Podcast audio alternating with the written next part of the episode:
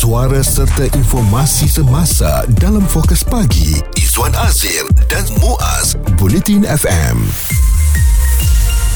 Adakah anda seorang yang jenis menjaga kulit anda yang sentiasa kadang-kadang bekerja di luar kan? Bila cuaca panas ni anda letaklah sikit krim untuk nak cover kulit anda tu. Yang mana krim pelindung suria memang sangat-sangat penting untuk anda. Sebab kadang-kadang bila kita tengok orang yang pakai sunblock ini bukan untuk mengelakkan kulit dia dari uh, putih bertukar gelap. Tidak. Kadang-kadang kita terlepas pandang bahawa uh, sebenarnya krim ini untuk melindungi kulit kita dari terdedah terdedah kepada sinar ultra ungu A dan juga B daripada matahari ya.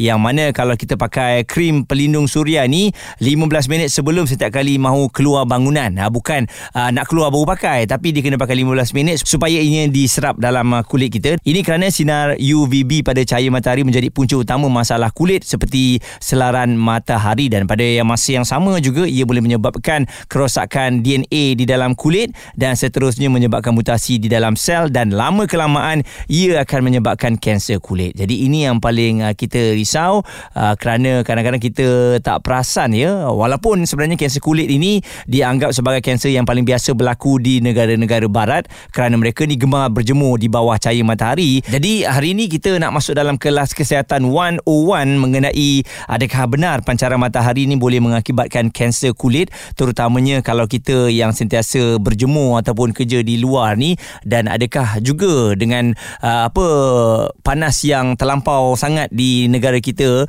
baru-baru ini boleh menyebabkan kita ni terkena kanser kulit? Isu terkini dan berita semasa hanya bersama Izwan Azir dan Muaz Bulletin FM dalam kesihatan 101 hari ini kita nak bawakan kepada anda perkongsian bersama mengenai pancaran matahari boleh mengakibatkan kanser kulit. Itu persoalannya. Dan kalau kita lihat kepada fakta tahukah anda 90 kes kanser kulit disebabkan oleh cahaya matahari. Satu daripada tiga kanser yang dikesan adalah kanser kulit ya dan di Malaysia 2.6% daripada semua kes kanser adalah daripada kanser kulit dan kanser kulit lebih bahaya kepada yang berkulit gelap kerana biasanya ia tidak dapat dikesan. Ha, jadi itu antara beberapa fakta yang dikongsikan oleh Kementerian Kesihatan Malaysia dan kita nak bersama dengan Dr. Wong Gin Hin yang merupakan pakar kulit dan juga estetik. Jadi mungkin uh, doktor boleh kongsikan bersama bersama dengan uh, kami jenis-jenis UV ni. So um sebenarnya UV ray uh, dia um ada banyak jenis. UV ray uh, dia ada jenis uh, UVA, UVB, UVC.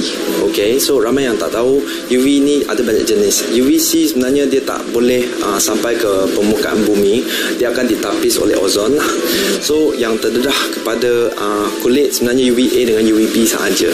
So UVA kita panggil aging rays. Bermakna uh, kalau UVA uh, dia sampai ke kulit dia akan merosakkan DNA kulit menyebabkan proses penuaan kulit okey UVB kita panggil burn rays bermakna dia akan menyebabkan kebakaran di bahagian kulit so kalau kita terdedah banyak kepada UVB so kulit kita akan terbakar jadi merah panas okey jadi mungkin uh, doktor selain dari itu juga apa produk yang boleh kita ambil untuk melindungi kulit kita ni? So sebenarnya uh, sekarang ni dalam uh, pasaran ada banyak jenis produk. So okay nombor satu kalau kita guna um, produk uh, pelindungan SPF Uh, banyak yang um, marketing dia kata SPF 30, 50, 70 dan sebagainya tapi adakah produk-produk ini betul-betul mem- memberi SPF uh, yang seperti yang di advertise lah. Uh. So kadang-kadang uh, produk-produk ni dia kata SPF dia 50 tapi sebenarnya tak sampai. So itu pun menjadi masalah. And uh, banyak produk yang dicampur aduk dalam uh, produk-produk seperti hydroquinone, um, AHA, BHA, banyak jenis asid yang uh, dikatakan baik untuk kulit. Tapi kalau kita guna untuk uh, jangka masa yang berpanjangan ataupun terlebih gunaan, dia akan merosakkan kulit. Betul. Jadi itu yang merisaukan kita juga sebab tu kalau uh, kita nak dapat kepastian kena tanya kepada mereka yang lebih pakar lah eh mengenai SPF yang uh, kadang-kadang ada apabila kita nak beli untuk produk lindung kulit ni. Fokus pagi Izwan Azir dan Muaz komited memberikan anda berita dan info terkini Bulletin FM.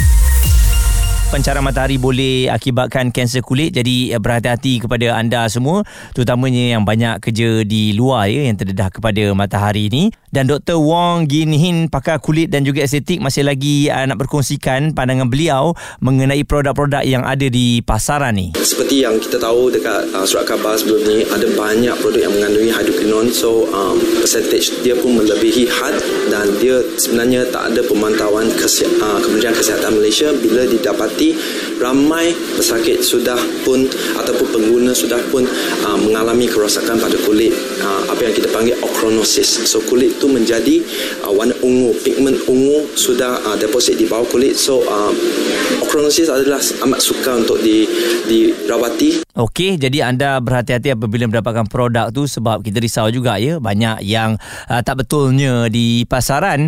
Dan uh, selain daripada kalau kita lihat uh, dikongsikan oleh doktor tadi uh, pancaran ataupun sinaran UV ni, uh, tahukah anda ada beberapa faktor lain kalau mereka yang mungkin terdedah kepada kanser kulit? Antaranya sejarah keluarga yang ada kanser yang sama, yang kedua kulit yang adil termasuklah yang mempunyai kulit yang jeram, mata terang dan rambut berambut perang pekerjaan yang melibatkan pendedahan yang konsisten kepada sinaran UV berbahaya matahari dan selain daripada sejarah selaran matahari yang buruk atau pendedahan yang ketara kepada radiasi dan juga kehadiran taik lalat berganda besar dan tidak teratur. Itu antara punca dan juga faktor-faktor lain ya. Dan uh, turut dikongsikan juga oleh seorang pakar yang mengatakan bahawa berhati-hati kalau anda yang sentiasa di depan komputer mungkin juga terdedah kepada kanser kulit ini. Disebabkan oleh cahaya biru yang dipancarkan melalui alat elektronik. Dan uh, sebab kita tahu sekarang ni berjam-jam kita di depan komputer kan? Meskipun cahaya ini tidak menyebabkan uh, kulit terbakar seperti sinaran matahari namun ia menyebabkan kerosakan pada kulit. Jadi cahaya yang datang daripada alat elektronik ni serta telefon pintar LED berkedip uh, setelah ia mengambil foto dan meningkatkan pengoksidaan pada kulit sekaligus merosakkan sel. Jadi sebab itulah ada cadangan juga. Kat rumah pun kena pakailah apa krim pelindung matahari ni kan agar kita tidak terdedah kepada bahayanya kanser kulit. Jadi itu dia antara yang kita bawakan pada hari ini dalam Kesihatan 101. Pendapat, komen serta perbincangan fokus pagi Izwan Azir dan Muaz Bulletin FM.